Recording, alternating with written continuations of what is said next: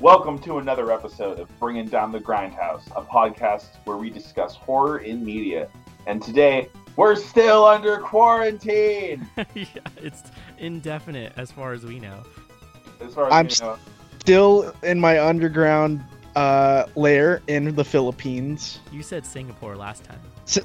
Oh, we've He's moved. moving. We've moved. Oh, you moved it? We gotta move. Okay, we gotta move around. How did you get to the Philippines?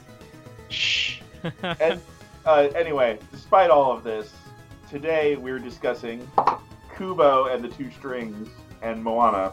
We're doing like a non-horror episode today because John was like in the chat. He was like, "I really want to do Moana," and then I was like, "Well, if we're doing Moana, then I think we should also do Kubo and the Two Strings." you know, we had to do something a little more uh lighthearted, up uplifting, maybe. Yeah, Uh Yeah, not quite so. so. scary. I know Kubo's kind of melancholy, but still.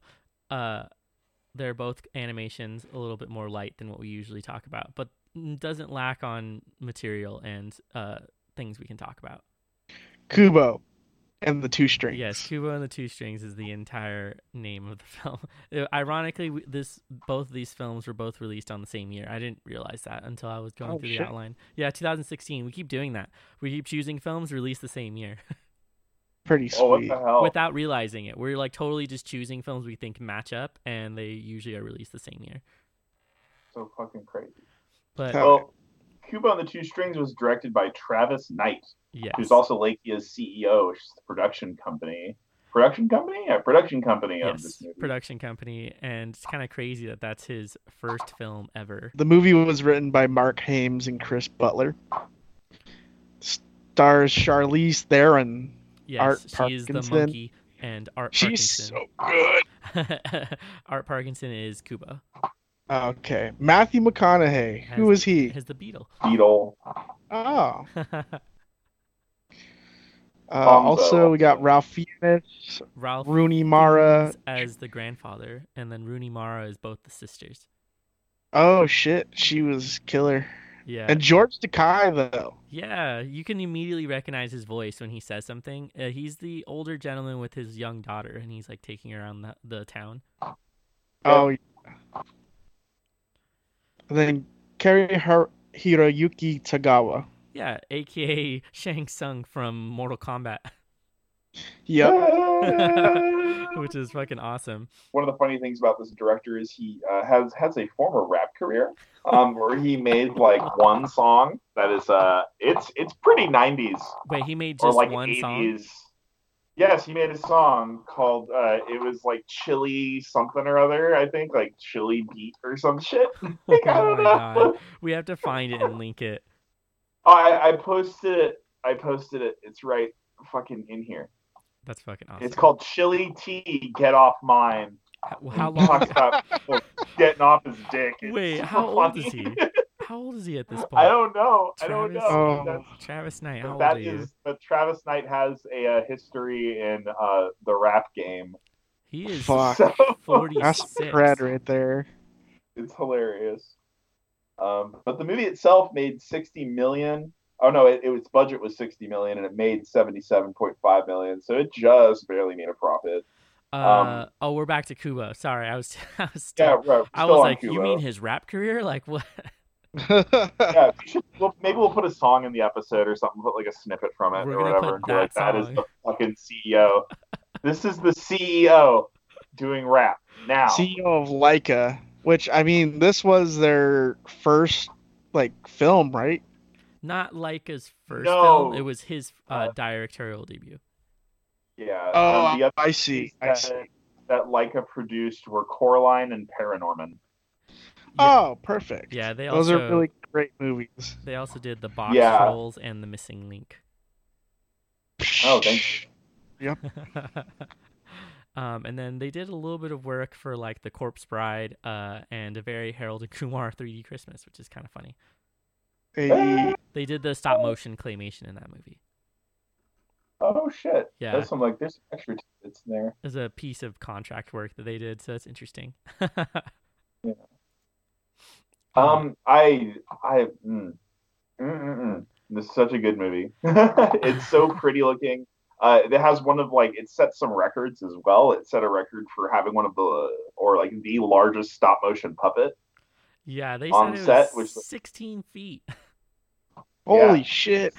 400 pounds. 400 pounds. What the Yeah, fuck? man, it's crazy. It's so, and at the end of the movie, they actually show it to you too. They'll show you like um, it moving around the green screen and stuff like that, and them programming it and whatnot. And you can see the like at the very end of the movie. That's something that stood out to me for the film was that the monsters they created in Kubo were really fantastic and they reminded me really heavily of playing like through a campaign or something and you run into this uh, creature in some location, usually looking for an item and in this case it was Kubo looking for the pieces of armor. Yeah, the sword, the sword, the helmet, and the uh, armor itself. It Yeah, like- that, that's like what the I was uh, telling you or spoke about earlier. It reminds me of a D&D campaign, like a one shot. It really did. Uh, yeah, I mean, it's it definitely has that. I mean, Kubo is is the bard. Un, uh, you cannot deny it. He like plays um the shamisen, and it fucking just like, and he uses it to make like the uh those origami creatures and origami things. And I love, I, I don't know, I just love that. think I love how it works together and like how uh, they all just fold magically. I mean, the the paper chicken, come on. That was The, pretty the fire breathing chicken. It's, it's Shoots just a lot out of, of its fun. ass.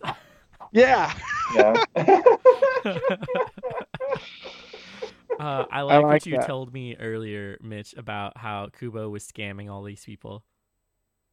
Yeah, no, he does though. he like walks out and he just I guess like I guess narratively it's actually because he doesn't know the end of their story because their story hasn't ended yet. Right. So he only tells what him. he knows and it always goes right until the sun sets Yes, exactly. so that he has to leave and he can't finish it. And he always does that. So he's basically kind of like scamming people because he's not giving them the full product. He's like, "Well, come back tomorrow, maybe I'll finish."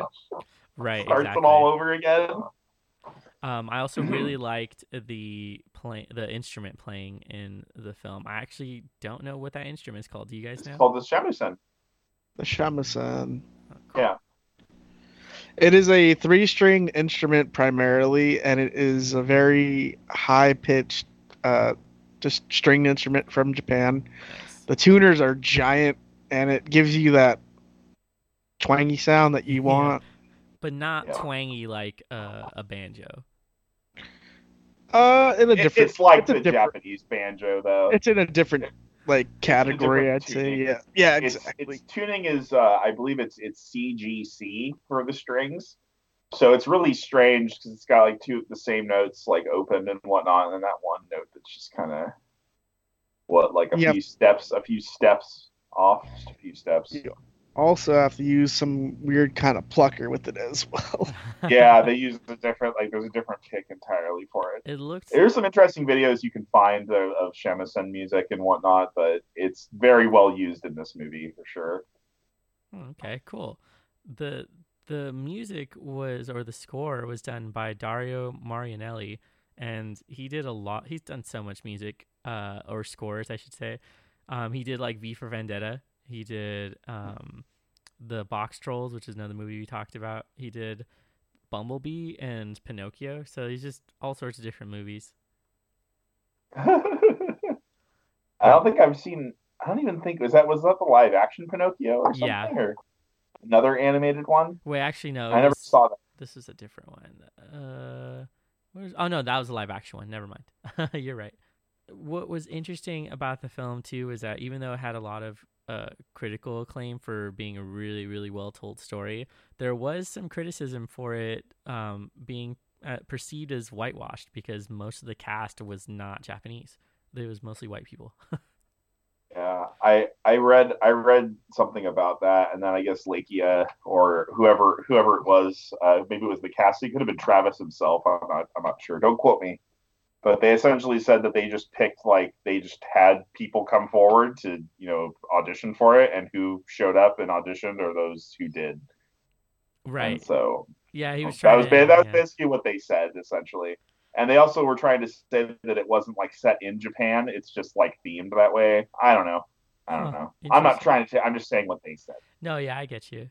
Um, I mean, they mentioned that it had a specific influence um, that came from like a, a specific painting woodblock style that he they really intended to make the whole film look like that and look like a moving woodblock print. So that was some of their influence, as well as just folklore stories that they had heard from Japanese lore, um, which would which is where that giant skeleton comes from.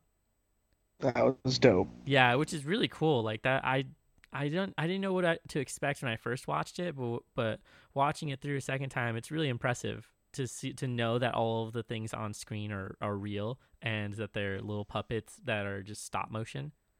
Yeah, it's it's a fact. I, I don't know, Larry and I mean Lakia, excuse me, Laika Laika has just been killing it as far as stop motion stuff goes. They're like one of the only studios that like actively still make stop motion stuff. Yeah, yeah, exactly. Like even in modern, like you haven't seen much like at all recently because it's it's really time consuming. It's a hard medium to work with, I would imagine. It takes years just to make uh, a a single movie, so they usually don't get a payout until very much later. So most people Yeah. don't want to invest in them. Yeah, it makes a lot Yeah. of sense. The Um, art of but, stop motion just it's it's time yeah, fucking it's, take. it, it's easily one of the smoothest stop motion movies I've ever seen. Oh right, yeah. and, It's not uh, and it's full of some great storytelling. And well, I don't know. It, it's got some great motions for storytelling. It's got some great characters in it. You know, everyone loves the monkey. At least I love the monkey and Hanzo, aka the Beetle. I Uh, don't, I don't know. There's so much about this movie. It's like there's like too much for me to go over. There's too many characters. There's too much like good production going on in it. Good performances from people. It's funny also, and it doesn't stray too far away from wanting to be adult either. Yeah, that's what I was gonna say. It handles some pretty adult themes for being quote unquote like a kids movie. Uh, it deals really heavily with death and what happens after you die, and possibly uh, growing up with with one parent or without either one, hmm and then heavy ties to your family and how there might be some internal dispute. hmm But what did you guys think of the beginning? They both the both films technically start with a narration or a story. It's kind of like an introduction to a play that you would get in a theater. So, what did you guys make of those? Um, yeah, it it very much has that style to it. How it opens. I really like the opening of Kubo. How he says, "If you blink, uh, basically like the evil will consume you or whatever." Our It's super- hero's story will surely end, or our hero will surely perish. Well, Yeah, it's like putting blink. responsibility onto the the viewer.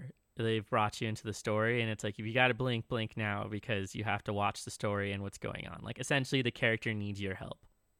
Right. Yeah, So it's like a or good you way. need to pay attention. Yeah, like Don't pay attention. Take your eyes off of it. Yeah. You're engaged. Yeah, totally. And it's probably a good thing to do um, to make it engaging for kids who are watching because, Mhm. like, you know, they might be um, kind of uh, not wanting to sit down for a movie and then they might hear something like that and they're like, okay, like, I'll listen for a little bit. And then it's intended to keep their attention for most of it. It's really melodramatic. Yeah, it was super funny, especially when he uh, does the actual story himself, you know, like in front of the crowd. I mean, he has everyone just like begging for more, enjoying themselves. Like even the little kids, they want to see an ending.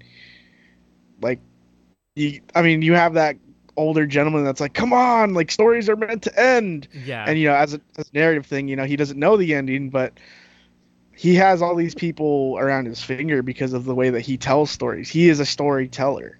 Which makes sense. He plays the instrument. He's able to tell a story in that way. And it's how they keep most of the audience engaged. Yeah, absolutely. it begins mostly with him telling the story. You get a little bit of what happened to his mom. Uh, we don't have a clear explanation, but what do you think that kind of says about him and his parents and the relationship he's having to kind of um, build with her, where she has essentially no memory of him until like short moments where she does remember him? Uh, well, Monkey explains explains the uh, past events, how Right. they were supposed to go kill Hanzo, and then Hanzo tells Monkey or tells um, uh, uh, Sariato. Sariatu. Is yeah, that how it's pronounced? That how it's pronounced? I don't know. Am I doing that right? I think so. Sariatu. Yeah, and Sariatu and Hanzo are fighting each other because he's supposed to be assassinated because the Moon King thinks he's too crazy. Awesome. Yeah, And that then- was a that was a really specific. Like, I feel like that's like a, a Greek mythology for the gods because the god got jealous or was threatened by some human who was really strong and was like, "We need to go kill that guy." And so Yeah. he had the same He feeling. me somehow. well, it's it got really cheesy because Hanzo was supposed to. Well, his uh Kubo's mom was supposed to kill Hanzo, but then they just end up Yep. falling in love. Yeah, exactly, exactly. They duel for a bit and then are just like, "Damn, pretty hot." What does he tell you her? are my that quest. yeah, exactly. You That's are my it. quest. Yeah, he's really Like, yeah, aw, shit. yeah, and then I mean, I mean, they explain everything basically that you know the grandfather wanted Kubo's eyes so that he couldn't see in the world. You know, that was the only part of the narrative that I was just like a little uh, confused about. Just like, uh, I know when we got to the third area of the city with the the helmet, and then we finally meet the grandpa and hear his, you know, his basically his problem with Kubo and like his family. Uh, why does he want his eye specifically? You know, I get and like near the end when they were actually defeating the dragon impressive as it is i mean i was just wondering i mean the stakes were all over the place i really had a hard time understanding the narrative of the conflict. Uh, well, I mean, So I, I took it as if you guys could help make sense sense of it i i would very much like appreciate it. Because i was just like huh i'm trying to make sense of this abstract material right now and it's not working. Um, I took it as the so I think for the grandfather, he was technically speaking blind on Earth because he couldn't see anything. Normally, anyone who was blinded the way he was, you wouldn't be able to see anything. But because he was like God status, he was able to still see, but not quite the same. So the reason why he wanted to take Kubo's other eye was so that he would be just like him, or he wouldn't he wouldn't have like any empathy for all of the people um, that live on Earth and his mom didn't want that to happen to him because he'd already taken one of his eyes. I see That's what I took it as, but it could Yeah, be wrong. it- also i think it, it's a uh, the reason why he doesn't why he wants Kubo's eyes is so that Kubo would be blind to the earthly world around him. yeah, and be as cold Essentially, and as- it's like blind blind to his own humanity. Yeah, Oh, oh, yeah, see. exactly. essentially. So it's a blindness to humanity, which is sort of alluded to there. I understand why it's confusing, but that's that's but that's why his eyes are crucial to that moment. Why him missing an eye is there. Why they're looking for them. got it Yeah. Makes all right thanks um, it does have interactions between the grandfather, the mother, her sisters, um, even Kubo with his own parents, and then having to deal with them passing. What do you think this says about the relationship between parents and children? I think in the beginning of the movie, it's very, like, it's a very respectful kind of thing. It's reminiscent of China, how you're supposed to take care of your elderly uh, parents. In the beginning, Kubo was just, you know, making food and making sure that his mom was all right. Right. When she has bad dreams, wakes her up and tries to help her. That's what I was getting from the beginning of it. Um, as it moved on, I mean, he didn't know who his father was. He until you know near the end of the movie, he finally realizes that uh, family is much more than just uh, the people you are blood related to. It is everyone else in your life. You know, the old lady Right. who was with him, as well as the people who listen to his stories and the townspeople. To, I mean, that's a part of his family as much as anyone he was blood related to. Yeah, and he has to deal with that too at the end because he- he thinks that his parents are gonna kind of get restored, but they aren't. which is Yeah. kind of hard to watch. Yeah, it's a tough scene, especially in a kids movie where usually they have a happy ending, and this one he still has to deal with the grief of losing his parents. Yeah, after it, like it's kind of like his mom sets it up in a way so that he gets to spend like the last moments of his life with his parents, or not last moments of his life, but he gets to spend like the last moments of this journey with his parents. He doesn't do it alone. Right. his mom yeah. makes sure of that. Sort of idea, and basically like puts herself into that monkey statue. Right. Yeah, she gets like a version of her that assists them. Yeah, exactly. The non the non broken version of herself, and she is the mommiest monkey ever. Yeah, There's like great. so many like it's the way that she talks to her, um, the way that like all of the inflection and everything. It's all like this is a mom. Yeah, make sure you eat because you're gonna be weak, and if you're weak, you're gonna die. I'm supposed to be protecting you, and I'd rather you not be dead. Sort of thing. And then like when Hanzo shows up, or the beetle shows up, who is also Hanzo's just his dad who got transformed instead of killed.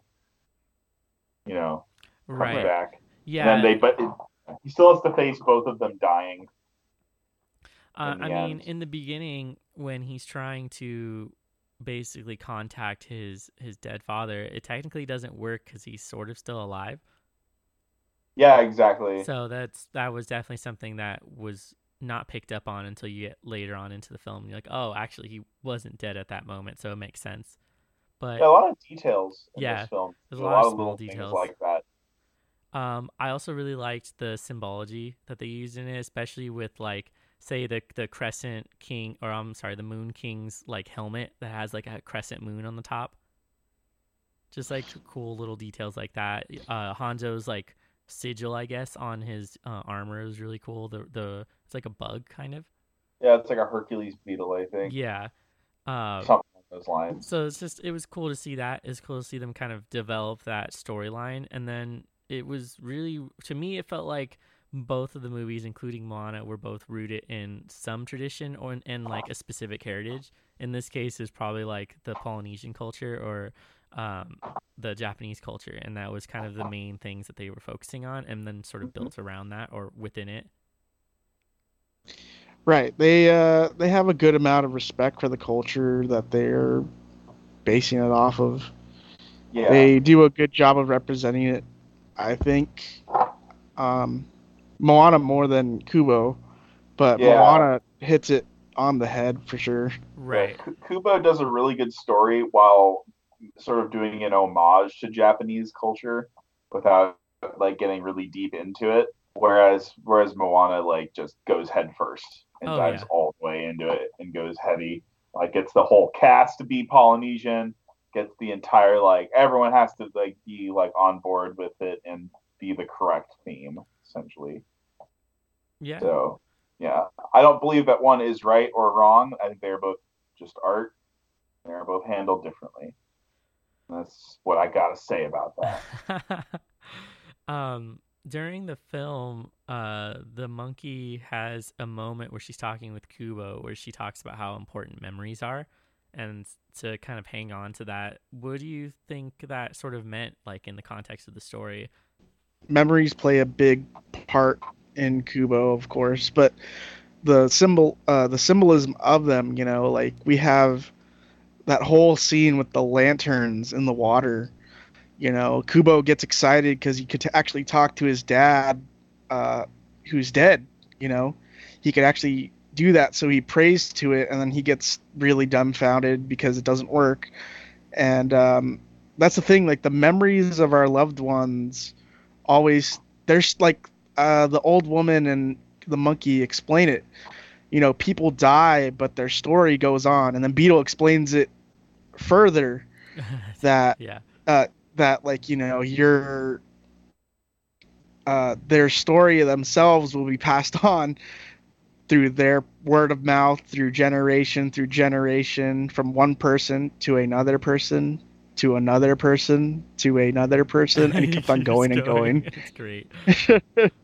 and uh, she was like happy that she would die knowing that uh, monkey would be happy dying knowing that you know kubo was safe and his story was passed. but kubo wasn't going to leave you know his mother and father's story to be left behind you know he's going to honor their tradition he made a lantern for them at the end of the movie Right. it's just it reminds me a lot of uh, coco and the other movie that had to do with day of the dead uh, because if you oh, the Book of Life.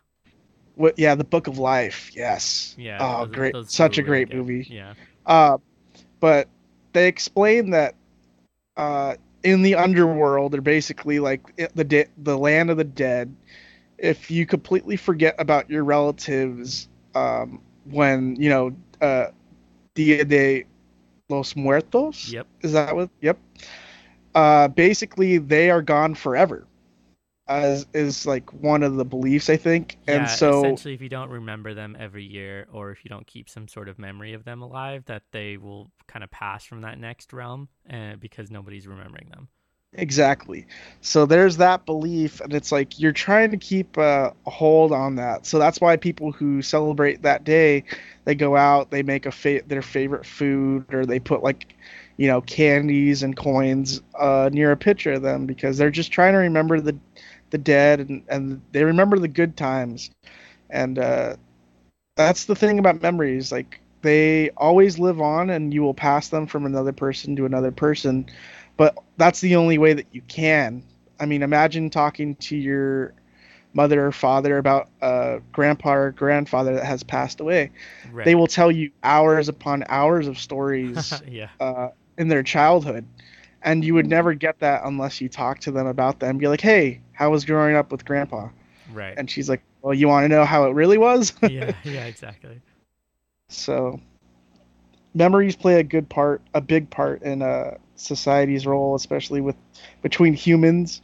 Uh, not so much monkeys, but monkeys are still pretty cool. I mean, they the memory serves uh, both the function of something that's important for all of us watching it for the audience, as well as how the story kind of progresses. With Kubo, you have um, the mom kind of getting bits and pieces of what had happened before, um, giving it to Kubo, who doesn't really know who his father was and how he kind of came to be in the the family feud that ended up happening. And then in Moana, the memory is of how did the people that live on that island now stop voyaging and why did they do that? And then the grandmother kind of introduces her back to essentially her own culture and then it progresses the story forward and that works really well. It also Kubo also deals really heavily with death and how people feel about it and possibly how you might deal with someone's death, uh, especially like someone who's close to you, so a parent um, or a child. And so in this case, do you feel like they were able to handle it well and present it in a way that was digestible for like a kid as well as a parent or a kid as well as an adult? I think Laika went pretty complex with this one. Like I feel like I feel like children could definitely figure it out because I think they're a little more clever than we give them credit for sometimes. Right. But as far as Kubo is concerned, I feel like it's more complex than Moana. Moana definitely was was not as you know what I mean. It was very more straightforward. I would say. Well, Moana and Kubo deal with different stuff. They don't they don't deal with death in the same way. Absolutely not. No, they don't. Yeah, Ku- They Kubo. don't even deal with heritage in the same way either. No, they really don't. They it's essentially um, Kubo seems to me to be more about the lineage that you're kind of born into, and then how you can honor them once they pass. And in this case, he's dealing with his parents being gone and how he's gonna grow up kind of without them. And so Mhm. they give a harsh reality to this character and something that might be relatable to people. Um, whereas uh, Moana is intended to be inspirational for people of uh, like their own culture who feel like once they find that heritage again, that they can then move forward because because Moana is more of a uh, like self realizing story for Moana, how she kind of is trying Mhm. to find her own place in the world. Uh, yeah, exactly. where Kubo doesn't really know much about himself, and he, so he's trying to get pieces of how his family came to be, and that's how both of them handle those storylines differently. But Well, damn, that's a good take. uh, why does Kubo end that way, though? I know it's important in that it's a good way to kind of bring realism to the story, but man, it's sad. and like, Well, well, here's well, well, here's what I would say is that you have all of this. You have all of this that you have the grandfather chasing down Kubo right, and trying to take his eyes away so that Kubo can be blind to his humanity and immortal. He's like forcing immortality on this child in this movie. Basically, is what's going on. He's like, you can live with me in the sky, immortal. right, And then Kubo basically just says, "You just don't want to like face the people here and face all the realities of like the world itself, which is why you're up there and you want to live forever, so that you don't ever have to be remembered." like immortality through memory versus immortality through um like self mutilation. It's like yeah, magical means some. Yeah, sorcery. exactly. Exactly. Like taking the easy way, quote unquote, I suppose. It's also um, kind or of taking the natural route. But basically, he at the end he forces his grandfather to um, basically be unable to only see himself through other people's eyes yeah. by not being able to actually see himself and not know who he is. So Kubo kind of puts him back to where Kubo was at one point. Yeah. No, that that makes sense. He will Like it's very yeah. it makes sense because uh t- well technically he couldn't see so it, they were doing a lot with the storytelling in regards to the blindness that's used and what exactly the character was blind to and they use it in different ways where the grandfather is blind to all of the uh, emotional turmoil that's happening with the people on earth as opposed to um kubo who doesn't really know what's going on with his grandfather and the other members of his family and they do it really visually where he has he's lost one of his eyes so he has to wear the eye patch. So he kind of is stuck between those two worlds and that's one of the physical ways they represent it on his character. He can see some things, but not all of it. Right. Relating to his family lineage. yeah so exactly. So he's he's kind of blinded to the uh to his own history and then has to kind of un like reveal that as it gets through the story. But i think they handled his grandfather's character in an interesting way because normally the villain just dies or someone kills them or like they're able to really hurt the hero but in this case he was able to find some way to sort of save him Yeah, Yeah. exactly. Like redemption for his grandfather, basically, yeah exactly making him not remember. yeah pretty much But everyone remembers that he's a sweet man that gives gold coins to little children and talks to older women. It, but Right. they, yeah, yeah, they It basically, so well, they cute. basically like, it, it's so cute. I love that. I love all of the ending lines and whatnot. But it's it's sort of like they they take this this character that's supposed to be wretched and awful, and then they make him only able to see himself through how other people are seeing him, and the people choose to see him in a positive light and give him all of this positivity in order to change him as a person right exactly to experience love on the world, basically. And that's kind of that's kind of what I got out of it anyway. oh yeah definitely um It's a good hero's journey for sure. It is. uh yeah that was Oh, they're both heroes' journeys, but yeah, really hardcore. Uh, if you look Yeah. for it, you could possibly find the hero's journey in almost anything, but uh, not everything has it. It's interesting. Yeah. It's an interesting thing to judge some stories by, or to like find the elements because people really like the hero's journey because it's designed to make you interested in the beginning, to go along in the adventure, and then to feel like the characters like all hope is lost for this character and then seeing them sort of transform to be able to meet the goal at the end to be able to fight whatever it is that's stopping them and then can either end very happily or end in their death. And most people like tragedies so that's why the greeks like their tragedies. Yeah. yeah, tragedy tragedies are pretty uh well loved among lit nerds. oh totally it's true Astorian. Yeah, ask Dorian all about his love of tragedies. Why do you like this story? Right. Well, like the guy is forced to roll a boulder up a hill for all of eternity just to watch it roll back down. Yeah, exactly it's like Jesus. Damn, you were like that fucking sucks. Like, Like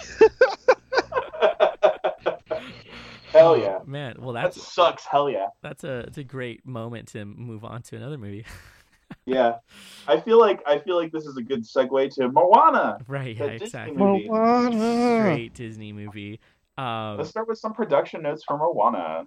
Yeah Uh, it is it's a musical. No, I'm just kidding. I'm just I mean, kidding. it, I It's mean, a it is a Disney movie, so of course it's gonna have its little musical scores. Although not as many as I would have thought. um, but I, the only one that I was kind of like, oh, this is cringy, uh, was was Maui song and the little crab song. For some reason, both of them were like, oh man, I don't know if I can sit through this. Yo, those are those two are my favorite songs in this movie. they movie. would be. You guys are so janky. Oh, no, just like The Rock singing barely has any auto tune. It's a fun, Yeah. you know, song Oh, about. it's enjoyable. myth. It's just it was it was kind of cringy for me sometimes. And then the shiny one is just What was cringy? Stu- just just the the songs that came on for them. Oh, like "You're Welcome" and Yeah. "Shiny." yeah, it was. I think the song is literally called "Shiny," which is really funny. But it's Yeah, that's a. Yeah. It's funny though. He tells the the crab tells a story about when he was like little and he was so uh, like unappealing and he just made himself uh attractive by putting all this shiny stuff on his shell. That's like the whole song and it's really funny because he's like singing it to him, uh, or he's singing. To. I feel like to that there's like Moana. literal like there's portal planes hopping in this one. We're Oh, just gonna yeah. go to another plane of existence, no problem. Okay. Yeah, they, I mean they go to like some plane where uh, monsters exist. So they were like giant monster plane. Here we go. Yeah, they're literally fucking Godzilla's in there. Yeah, for real. I mean, it was good. It was it, that was like the magical elements that they pulled from the Polynesian culture and from um like different places in the the island area. So like there's stories um that are taken from like Hawaii, there's stories that are taken um from like Fiji and Tahiti and other locations like that. Like they pulled from a large area and created this one uh like narrative and it's interesting they you know what for two white dudes that made the film they did a lot of uh, they did a good job of collecting people to help them they had like Yeah. uh, experts that they would Yeah. refer to whenever they wanted to talk about a piece of the culture and be like is this being done respectfully and they were able to guide him guide both of them on a direction that made the film really respectful and there wasn't really anything that i felt like was done in poor taste No, not Yeah. at all. They hit it Not at all. pretty well. I mean, the thing is, like the, the they got a lot of the stuff correct. Um,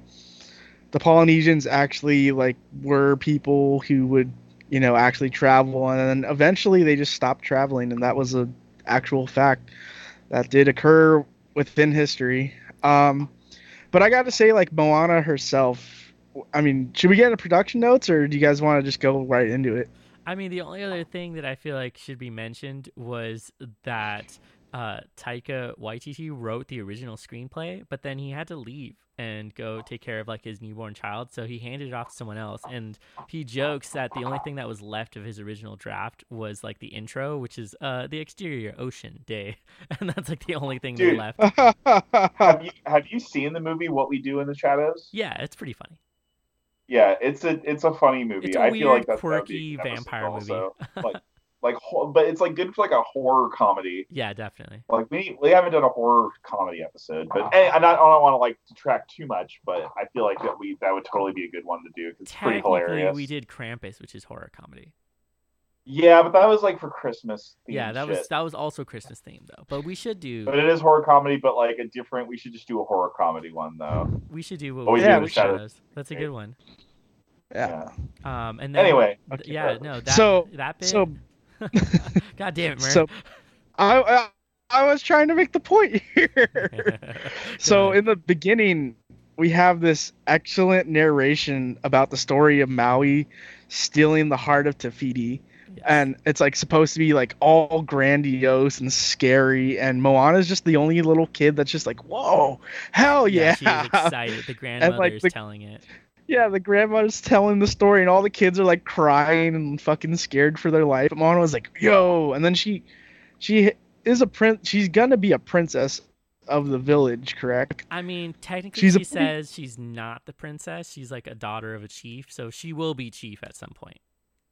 Yeah. she will be there. She will be the leader of their group. Right. Yeah. She'll be. She'll essentially become the leader after her father, um, which he's like training her basically to like meet the needs of the people and like help them, guide them, and things like that. But she's she spends the whole beginning of the film feeling like she has another calling, which is to start voyaging again, to go to the ocean.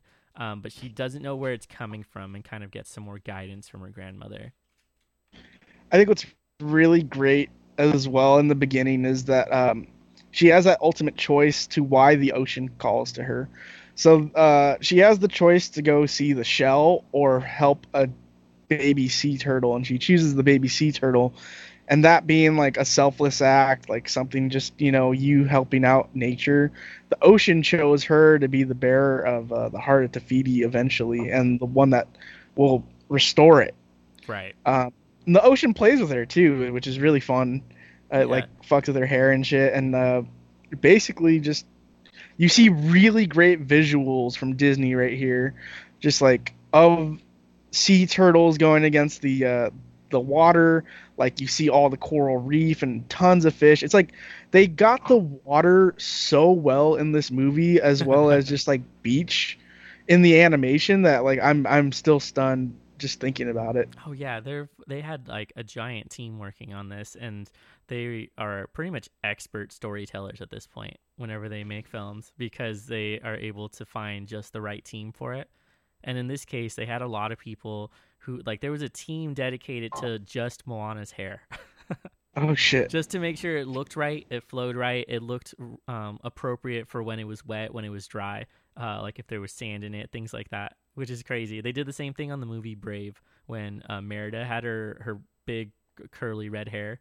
Yeah. They had to have a team, a team just for the hair. Yeah, just for the hair. Wow, that's insane. yeah, so they they put a lot of work into it, and it shows. And fucking, they made a lot of money. I think they like, let me see, it was like six times the budget. I think they made they did um. They their budget was 150 to 175 million. They made 690 million off the movie, Jesus.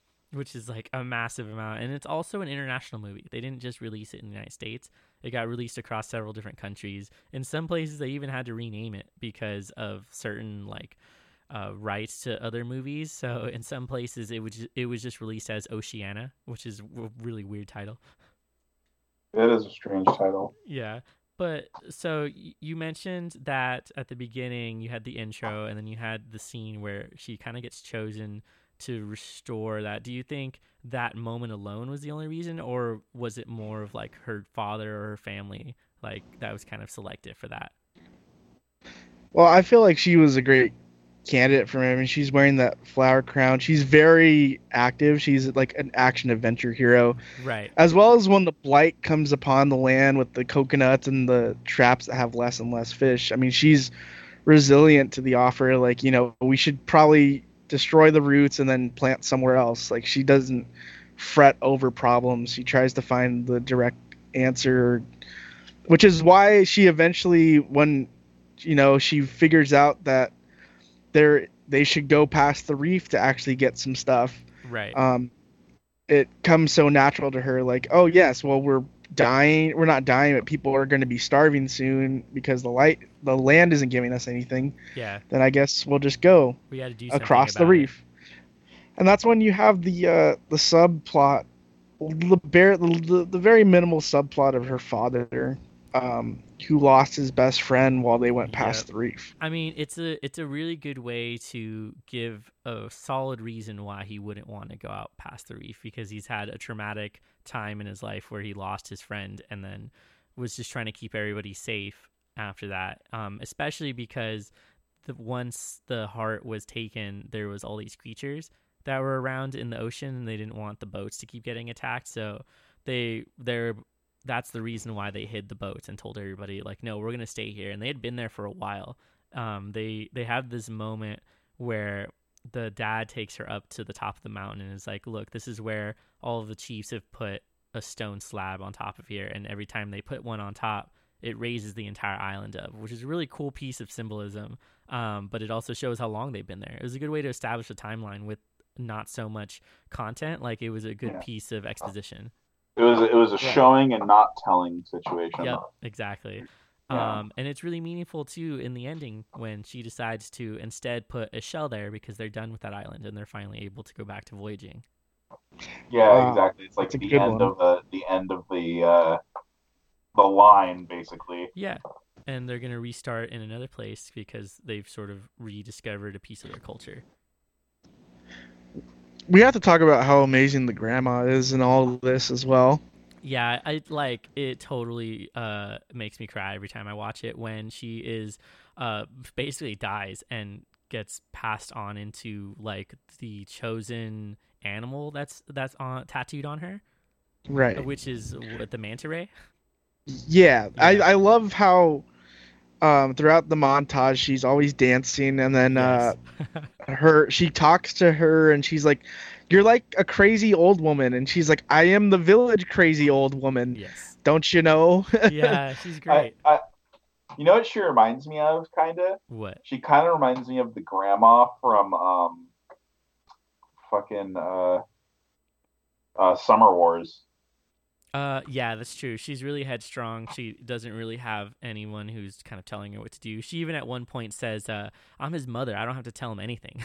like Yeah, she's she's very confident in herself and kind of goes her own way, even though people think that there might be something wrong. Although what's interesting is that they don't really seem to notice that she's just not aging Yeah, because exactly. of having the the heart. Like it's keeping her alive. yeah, so that she could go do it, but she never does. Right. Well, that's the interesting thing is that she ends up holding on to it, but then really willingly gives it to Moana. And this is like at her peril. Like she does it knowing that she's most likely going to die. And that's like, I didn't know how to take that for the character because they sort of used the death of her grandmother and the restoring of the heart as like the catalyst for the film, where it's like, this Mhm. is what sends Moana off on her journey.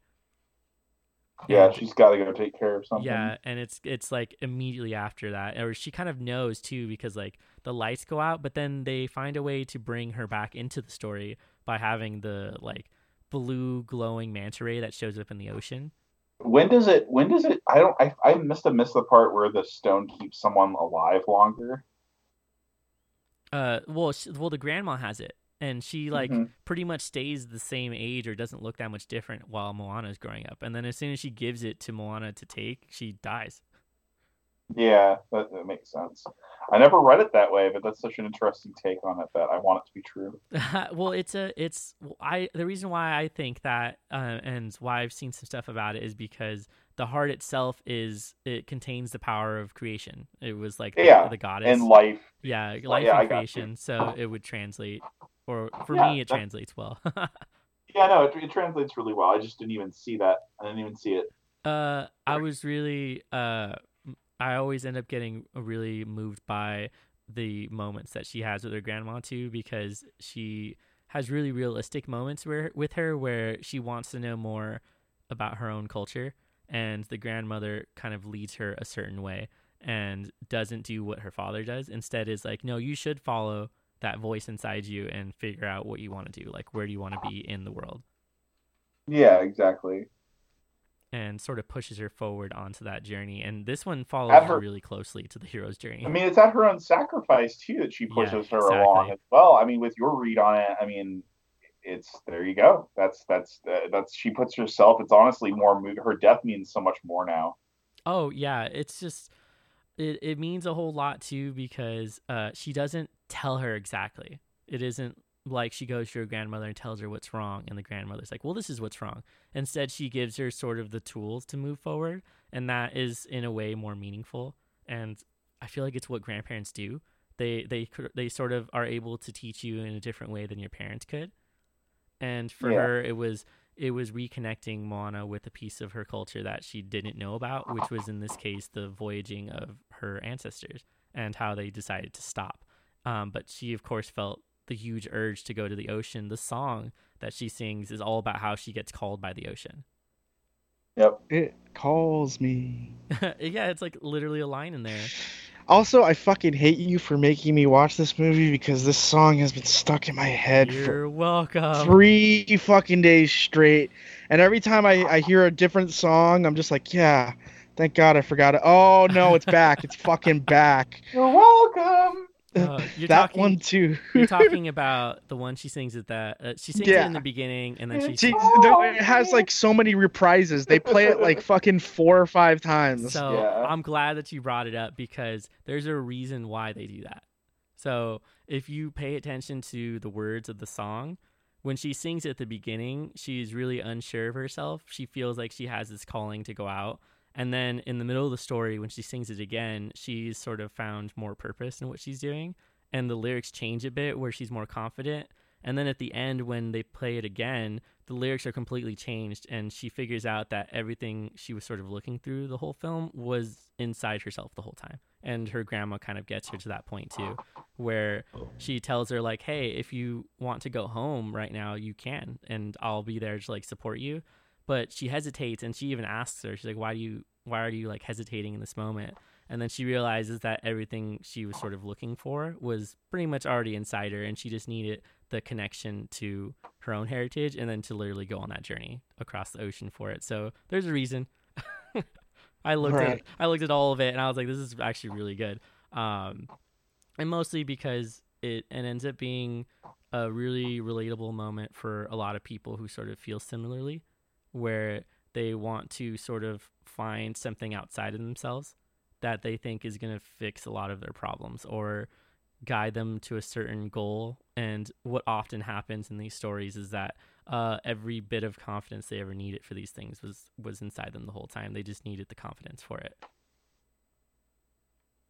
Oh, that's touching. Uh, People, you just need to look in yourself and just go forth.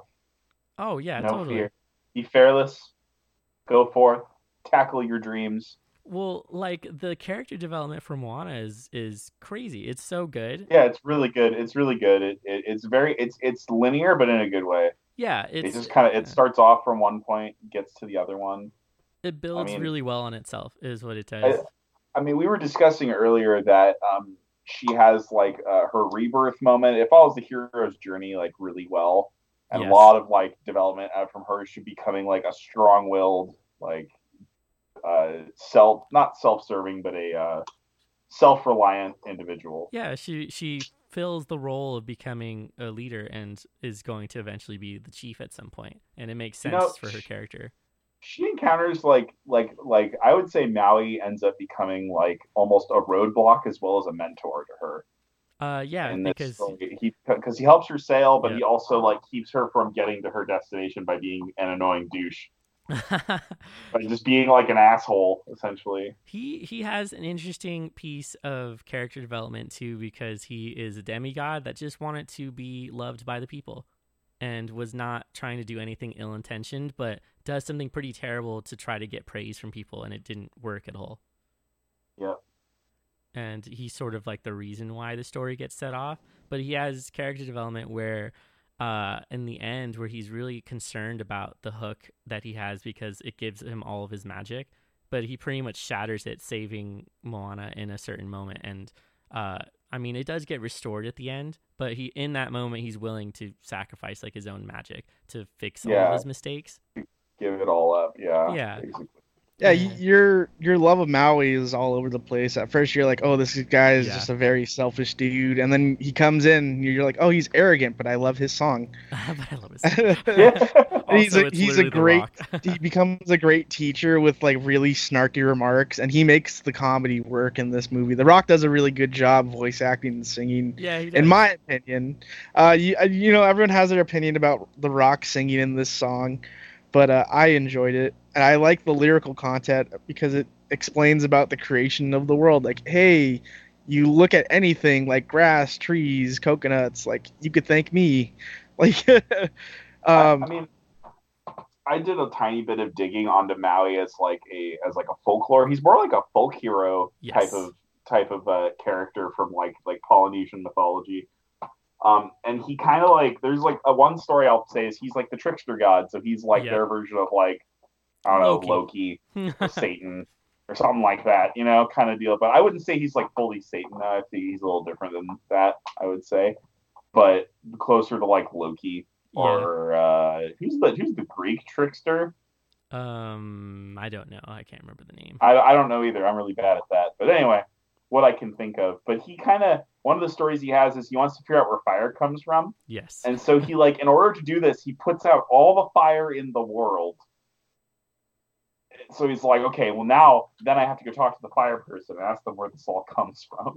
so let's put everyone's shit out first, so they're all in the dark, and then I don't know. It's just it's just really like a douchey way of doing things. I don't know. He's kind of an asshole. Uh, we we also talked about him in a previous episode. Oh yeah, the teeth episode because Yeah. he dies by getting crushed by a toothed vagina. Yeah, obsidian teeth in a goddess's vagina.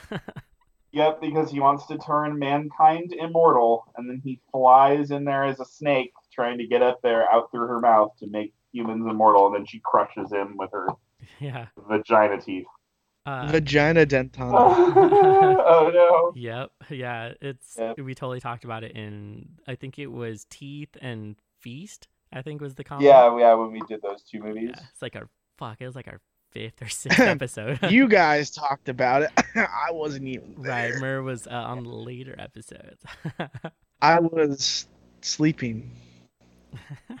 what? So, what do you guys think this says about uh, Moana as a female character, uh, or about feminism in general? I think I like the way that Disney's going about their new, uh, like female character Right. like leads, Yeah. because they're not really. Oh, I need my Prince Charming. I need to just like get saved. Like they're taking action. They're She rejects the fucking- princess they're title. kicking. They're kicking ass and taking names, man. like they get bombarded by those little coconuts, and she's fucking full helm at the fucking rig, just trying to kick their ass. I love that she Like- gets up there with the paddle and is just like coconuts and is like trying to do like baseball hits. Yeah, I lo- exactly. I love it. How it's like, oh, they're kind of cute, and they just like they like scramble to make themselves look all ma- like Mad Max like. It's yeah, all the ships and everything with all the. It, it totally is like an homage to Yeah. Fury Road It's officially an homage to Mad Max Fury Road. They've they've mentioned that in several interviews and on like the production notes and everything.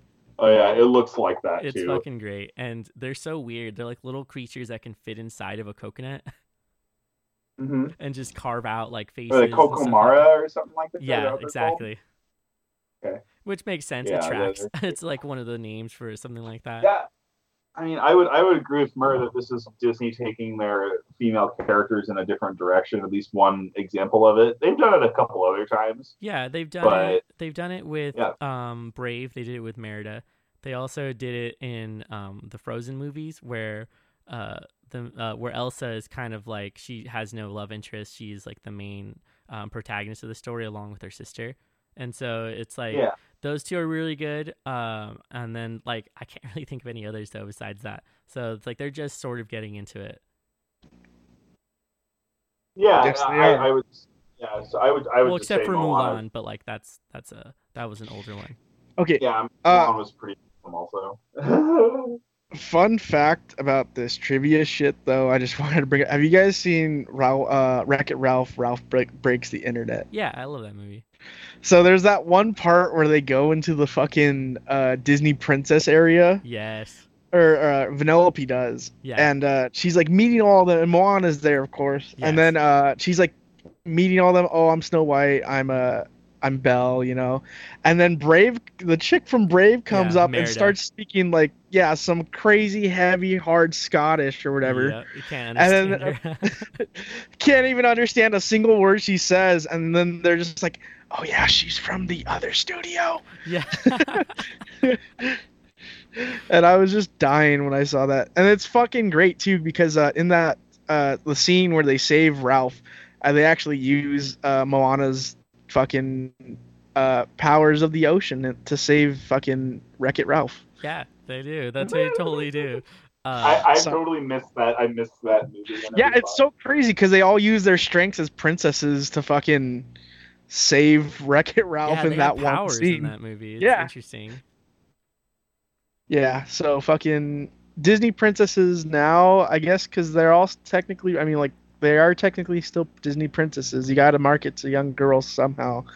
They're becoming more uh, action oriented and able to get things done rather than just sit idly by and just be passive. Well, yeah, they're realizing pretty quickly that um, younger women are not wanting to see a princess that's gonna just, like you said, sit off to the side. They want someone who's very involved in the story, and they want a main protagonist who is gonna be just like all of the male heroes that you've seen so far. And Yeah. Moana does a It's really good great. job of that because it's she has no love interest. She has no real like connection with anyone else besides what she has with Maui, and she's really set on her own goal and is able to get there uh, with his assistance and if and obviously the assistance of her grandmother and the the ocean that's helping her. But like the entire story is about her, and there isn't really anything that deviates from that, and it's refreshing to see something like that because most stories would kind of place her into a side character.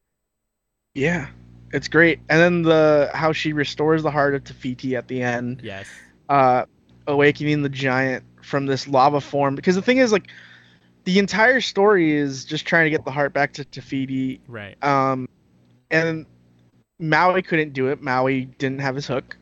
Right. The ocean couldn't do it because, I mean, have you seen the ocean try to touch that lava creature?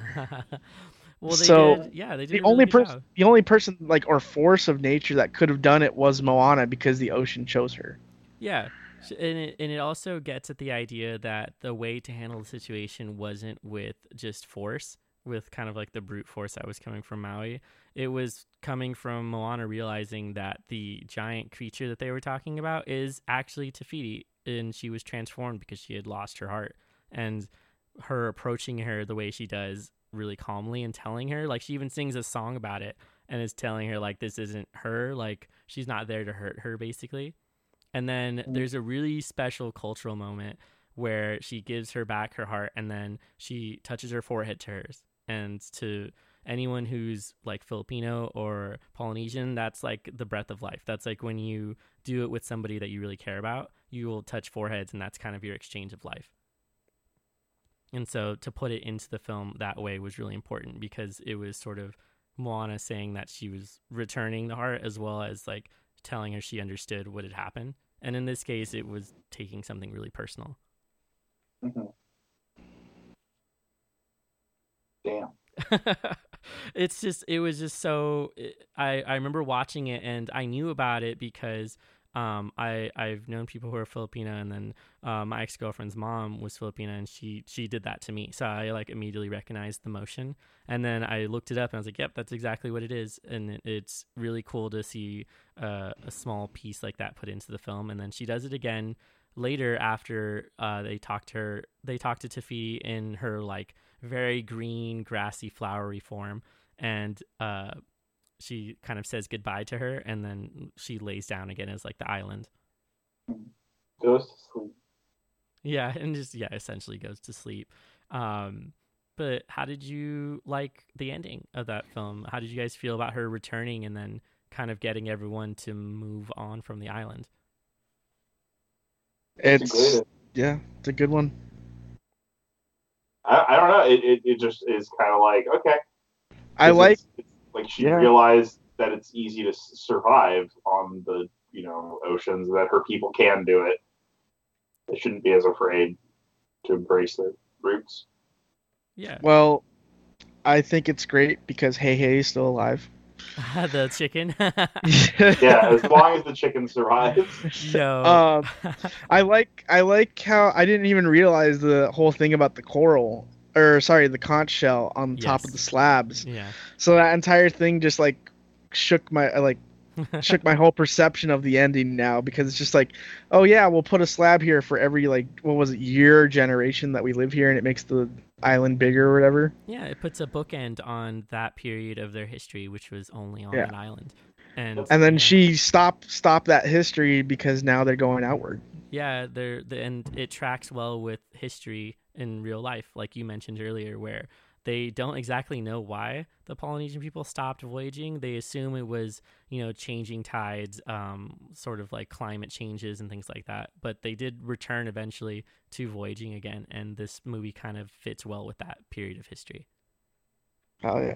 and and it works really well and that ending uh what's really cool is they had the last song in um a different language and they're basically singing about how they've reconnected and that they're going to move forward with the help of their ancestors. And so it's just a whole lot of deep connection to culture and uh it's why i like it so much. It, it's like i haven't seen anything like it since they've made that movie and they did a lot of they put a lot of care into making it and it definitely should be something people watch at least once Oh yeah. The thing is like I'm not really big on musicals, but the songs in this movie were really fun yeah and I enj- there's so much pluses for the movie. It's a good movie for young children, has excellent animation. There's a lot of adult humor that people don't under that kids will look over.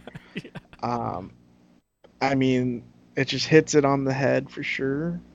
Yeah. And Jango Fett is her fucking dad, all right? Uh, Jango. Wait.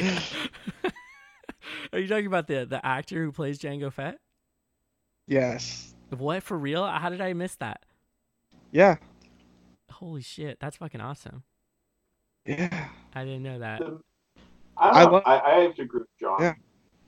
on this movie. I have to agree with him that it's definitely one of the more like one of the deeper cultural movies. Yeah.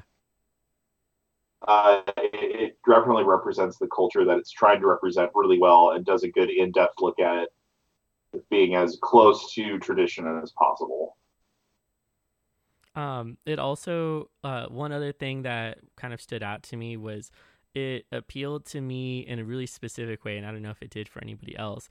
But the moment where Moana is figure trying to figure out what exactly is the calling to the ocean and this missing piece of history that she feels like she doesn't know about, and discovering that her family was voyagers.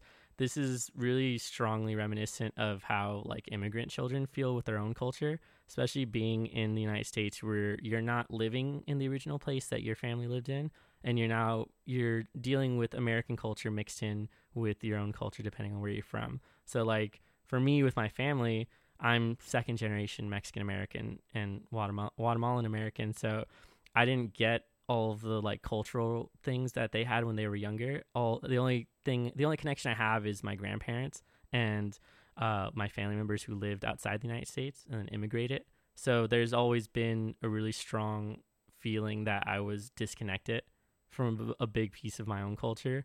And so to see her story play out where she gets reconnected like that is something that is appealing and something that's relatable in a lot of ways. And I feel like other people I've talked to, other people of color I've talked to feel the same way.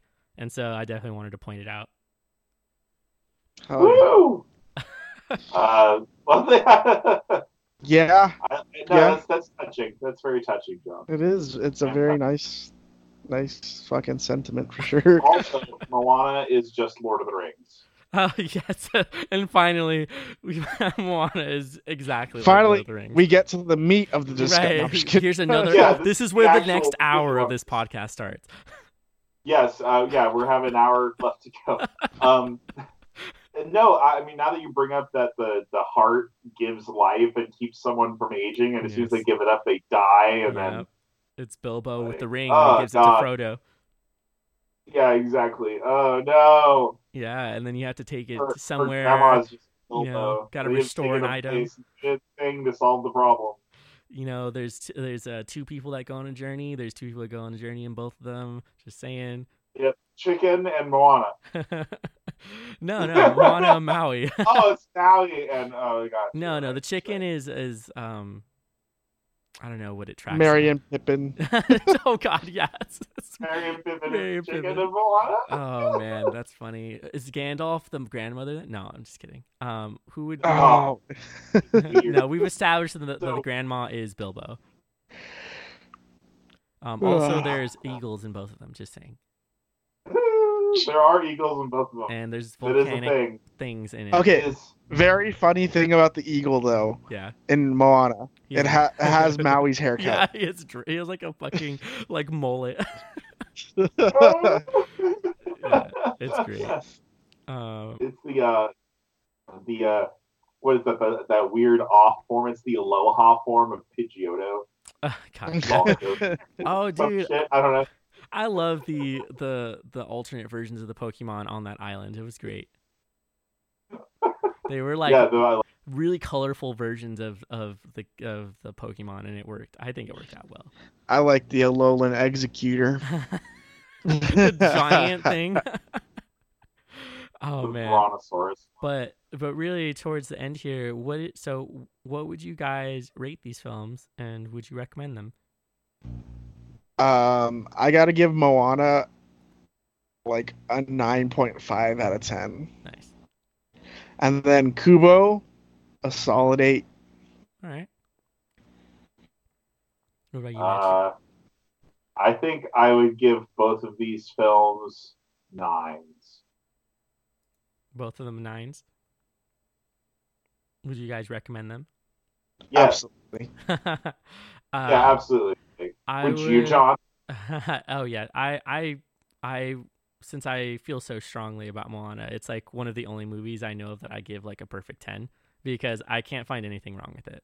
Like I was really looking through it and like everything about it to me is really enjoyable. And so it's just one of those things that I can watch it over and over again.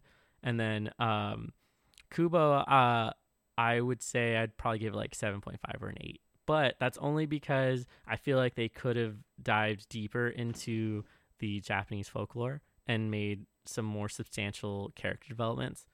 But it's a really good adventure, and I think it's worth the watch because it's a crazy visual movie and it's really enjoyable uh, to see him go through his journey and then to have a really realistic storyline.